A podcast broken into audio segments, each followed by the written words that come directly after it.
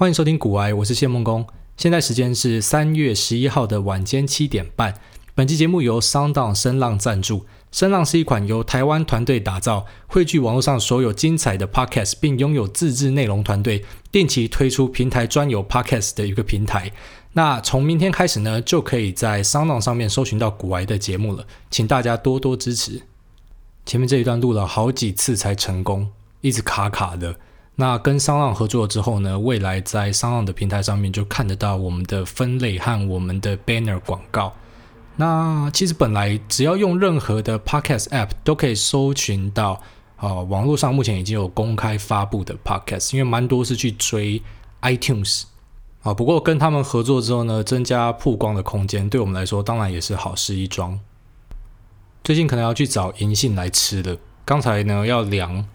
啊，因为我刚搬家，要量新的床铺的大小，所以去小北百货买了一个卷尺，然后呢就骑 U-bike 回家，结果呃忘了拿上楼。那想到的时候下去就发现卷尺已经不见了，于是呢又再骑车去 U 呃又再骑 U-bike 去小北百货再一次买了一个卷尺回来，还是忘了拿，直接上楼再下楼又发现卷尺不见了，所以果断放弃，决定不要量了，直接来录节目。呃，我们前几天 po 文呢提到说，现在有一批好便宜的油在海上。那会有这样的说法呢，是因为反正油价涨涨跌跌嘛。那有时候下跌的时候，很多人就会抱怨说，诶，奇怪，中油的油价怎么没有跟着下跌？那好消息来了，便宜的油真的在海上，而且要进来了。从下礼拜开始呢，油价直接往下调了三点七元，这个是有史以来最大最大的跌幅。既然都聊到油价了，那就也必然的必须要在一些人的伤口上再次的撒盐。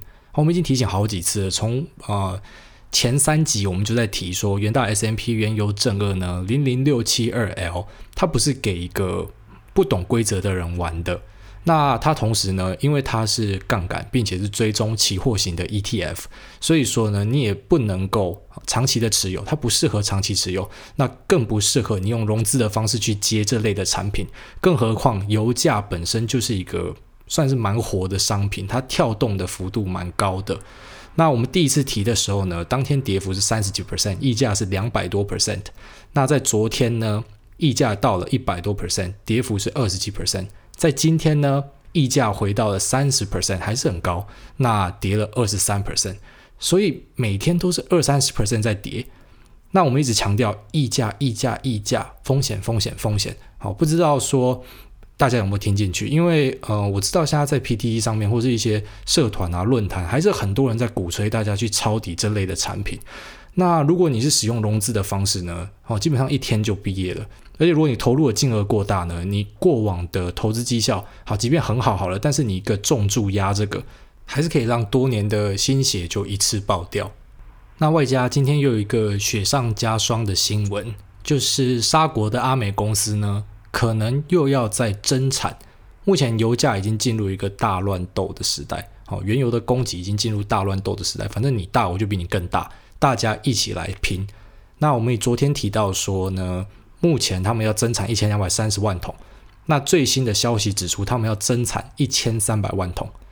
所以油价如果要期待一个 V 型反转呢，嗯，如果是在承平时期，或许还有机会哦。这些赌徒，但是你赌徒也不是去赌这种溢价很高的，因为你如果没有涨超过这个溢价，那基本上就是等于，即便油价是涨的，像昨天油价是涨的，但是你的产品照样是跌啊，因为你从头到尾就买贵了，而且是买贵非常的多。那因为现在不是所谓的成平时期，包含说我们一直在强调的哈，这个旅宿业、航空业的需求大幅的下降。那特别是航空业，航空业是用油的大户啦。那航空业会不会因此获利呢？因为大家都知道呢，航空用油啊，Jet A One 它占航空的成本大概是占三成左右，三到四成。所以说，如果油价大跌，大家应该可以期待说航空公司的获利会增加。可是，因为现在的疫情关系，基本上一堆飞机是空的。我们在好像第一集、第二集就开始在讲这件事情，好，从前机师朋友那边听来的。不过从自己的观察，当然也看得出来嘛。因为我讲说我是从一个月前从 Fiumicino 意大利的首都机场回来，那我就从来没有看过 Fiumicino 这么空。哦，一般来说一定都是满满的都是人。那当然少了中国人，就至少就少掉一半的人潮。可是连他们欧陆自己旅游的呢，那时候就有风声了，一个月前就有风声，就已经呃很多人就已经取消他们的行程了。前面那个补充一下啊，就是即便油价大涨或大跌，一般航空公司会做避险啦。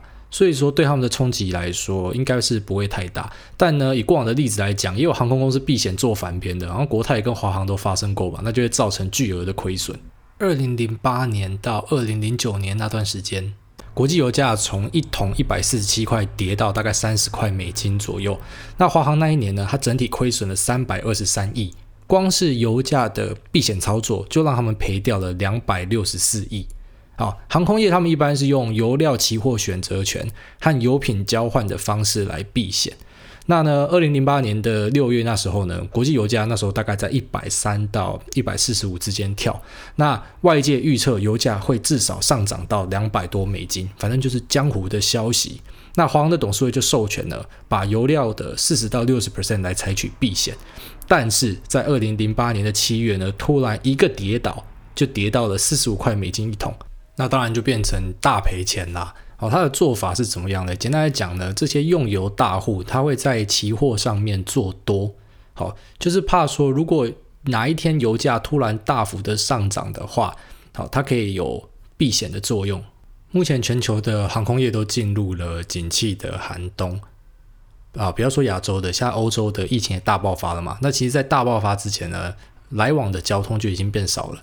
那现在其实，在欧盟呢，还正在发生的是，因为他们避免占着茅坑不拉屎的状况，所以都会强制你说哈，因为你要用，我才给你机位。那就很多航空公司家在天上飞来飞去啊，可是明明飞机是空的，但是他们还是得飞，因为如果不飞的话呢，他们的时间跟机位就会被取消掉。这是欧盟的规定啊。那当然，他们现在已经有开始在检讨这个做法，因为这个就是增加无谓的碳排放，还有让航空公司持续的增加损失而已。英国刚有一家 LCC 倒掉，low cost carrier 廉价航空叫做 Flybe。那我相信在这家廉价航空倒掉之后呢，如果疫情持续的发展下去，一定会再倒更多家其他的航空公司。只是现在那种撑不了亏损的、没有现金的公司就率先，因为你体质差，那体质差就像免疫力不好一样，你面对病毒你就第一个倒下。但是呢，啊，如果说可以撑到疫情过去的话，也就是我们讲，在病毒风暴里面幸存的这些人呢，其实就可能会像是二零一七年那时候欧洲的航空业出现的破产潮，柏林航空、君王航空、意大利航空全部宣告破产。那可是呢，因为这样子的关系，英国的联航 EasyJet 易捷航空呢，它反而在这里面获利。搭乘他们班机的乘客人数直接增加了三百万人次。那本来呢，一般秋冬来说是淡季，可是他们那时候淡季却营运得非常的好，利润直接上涨超过三十 percent。那 EasyJet 现在是欧洲的第二大联航，好，是仅次于爱尔兰的 Ryanair，好，瑞安航空。那瑞安航空就是很多人在讲说它的那个空姐长得不好看。那其实，其实老实讲啦，只有亚洲的空姐长得好看，因为只有亚洲人呢会。我不知道这算病态吗？还是就习惯，就是觉得空姐要漂漂亮亮的。那一般呢，你离开亚洲之后，你看到的都是空妈哦，是空嗓，反正不是空姐就对了。那机师的待遇方面呢？啊，因为我之前是威航的，那我那时候他开出来的价格呢，是跟传统航空是差不多的。可是我知道在欧洲好，或者是美国的廉价航空呢，他们一般 LCC 的机长跟啊、First Officer 就是副驾呢，他们拿的是比传统航空的还要少，所以就有一部电影叫做 Vacation，全家玩到趴，好像是 Edward Helms 主演的，他就是在讲说这个啊、明明是一个 Captain，可是就活得很像卤蛇，就在讲这件事情。那我目前知道呢，台湾的航空业现在哦减班不让你飞的呢。好，他们的无薪假其实还是会给你底薪啊，那底薪还是有十几万啊，所以呃，台湾的机师应该是没有问题。但是呢，欧洲那边的 LCC 呢，既然他们本来就对自己的员工也比较苛刻哈，那我就在想说，如果说他们也停飞的话，那他们的机长跟副机长会不会也拿不到钱？好，因为。拿不到钱就没有办法消费嘛，这确实是很大的问题。虽然目前这个问题好像只有在航空业，还有一直提到的旅宿业。好，那我们就顺便聊一下旅宿业。旅宿业目前呢，就呃业内人士哦朋友的分享说，台北市的中小型的旅行社带团的那种旅行社呢，可能会倒掉五到七成以上。因为真的没有生意可以做。那旅馆的部分呢，就算是我的专门了。那旅馆的部分，目前在台北市的五星饭店，比方说大昌九和、金华或是 Marriott 万豪，呃，住房率都大概在一两成之间。那平常它一定是八成、七成、八成、九成附近徘徊的。所以说，啊、旅馆它本身是一个高资本投入的呃一个一个行业，那它的固定的成本非常的高。就是租金是很大一部分嘛，那还有人事的成本，所以固定的成本高的状况之下呢，好，其实跟航空业有点像，航空业是大概，比方说我载满七成的人，那我多载就是多赚，可是我如果没有载满，那我可能就会有巨额的亏损。那旅宿业也是，我的住房率有一个有有一个死线在那边，如果说我住房率没有超过的话，那我就会有巨额的亏损，所以很多已经开始在放。呃，无薪假了，或者是裁员，像我们之前有一个在我们这边工作的呃房务员呢，他后来在华航隔壁的一个好像三星还是四星的旅馆工作。那我最近就看到他的脸书贴说他已经被呃资遣掉了。那我们自己的旅馆可不可以度过这次的危机呢？可以啦，可是一定还是会做一些人事上的调整，比方说大家减班少拿一点，呃，因为目前的状况真的不太好。那也可以看到，呃，美国降息的两码，而且是紧急降息，并不是在 Fed 的例会上面。那这个就可以视同呢，啊、鲍威尔他可能已经看到了美国经济的隐忧。不过当然，川普是嘴他说动作慢啊，但这一点呢，我确实是认同川普的，因为你在市场已经很明显的下跌趋势的时候呢，你跑来搞一个。降息，我不知道你期待的是什么？难道你是期待说会因为这样反弹就往上拉吗？不过当然了，我们也会讲说，呃，Fed 他做决策绝对不是以股市作为一个唯一的依凭，他要考量的当然还有美国美国整体的经济。但是难道你没有更好的时间宣布吗？好，不过这个就是小碎嘴一下而已啦。哦，那当然可能是这个危机呢是非常紧急的，所以他必须得啊，在这个刚好美股。大逃杀之后放这样的消息，那反而放了这种消息之后，照理来说隔天会激励大涨，确实有涨，但涨了之后呢，因为力量不够，那反而变下杀，那这就会对市场带来很大的恐惧。就是说，政府都已经降息，好，这照理来说对市场对于资产的价格呢是一个呃非常大的激励，可是都撑不住了，那反而让大家更怕。那台湾的顾立雄最近也做了差不多的事情了，他今天讲说。呃，已经做了差不多的准备，包含说可能会平盘下禁止放空，就是使出净空令啊。那我个人是认为呢，净空令啊，或者说限制跌幅啊，啊、降低融资的呃融资的自备款啊，或者是说降低融资的断头的成数啊，这样子的做法呢，其实在以前零八年的金融海啸的时候都有考虑过，那也实行过了一部分。但是我个人是认为，其实市场应该要。嗯，做法上呢，应该要偏右派一点，就是放任市场自己去运作就好了。大政府的干预呢，我认为对市场反而是坏事。好，除了刚才讲的。应该会增加恐慌之外呢，还有认为其实市场市场呢，你就让它的价格自由落底之后，自然而然就会有人，比方说因为高值利率，比方说因为看好产业的未来，那它的 PE 评价的模型套上去之后，觉得嗯买点到了，他们自然会进来买嘛。但是如果你放出这样的消息，第一个进来的人可能是投机的，他想说有有国家队在抬轿，他想说有降息，后面有一堆钱要淹进来了，我跟着钱去冲浪。呃，所以这些人可能持有的时间本来就不长，他们是来投机的。好，那另外一方面呢，就是刚刚提到的，如果说你没有达到预期的效果，那等到行情再次的反转的时候，它会造成更大的破坏力。那就来回测看看这种闪电降息，哦，也就是非例会的紧急降息。在过往的市场上是什么样的状况呢？好，以美股来讲呢，如果说你把时间拉长到六个月的话，平均跌幅是一点四七 percent。那拉到一年的话呢，跌幅是八点八七 percent。但这也合理啦，因为如果是进入一个降息的循环的话，当然理论上是推升股价嘛，因为市场上的现金变多了。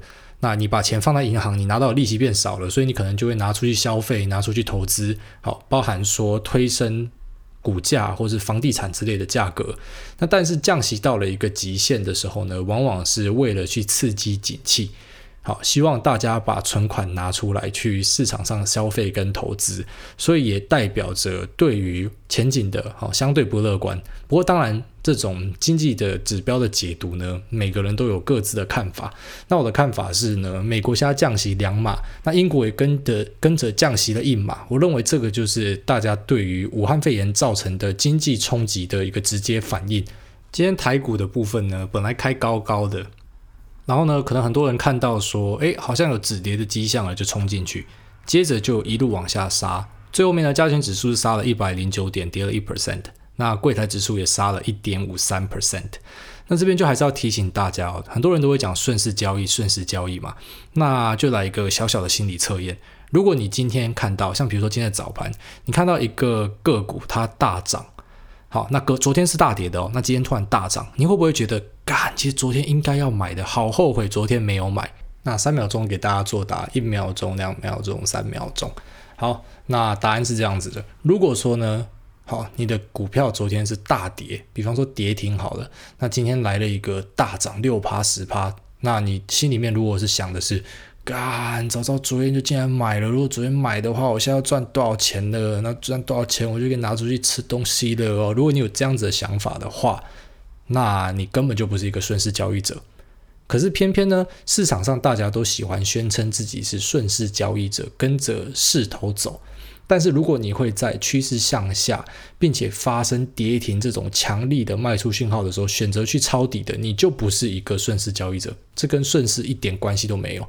当然，这样子的做法你不能说它是错，好，因为很多价值投资人会选择在股价大跌的时候去买，他就期望它是错杀的嘛，或者说他知道它的未来前景不错，他会买。我们就再一次的复习 h o w a r Marks 的说法。就是说，现在呢，东西真的比较便宜，所以你要买一点当然没有问题啊，那就买一点就好了嘛。所以如果隔天有上涨的时候，你就会很庆幸说，哎，我有买一点。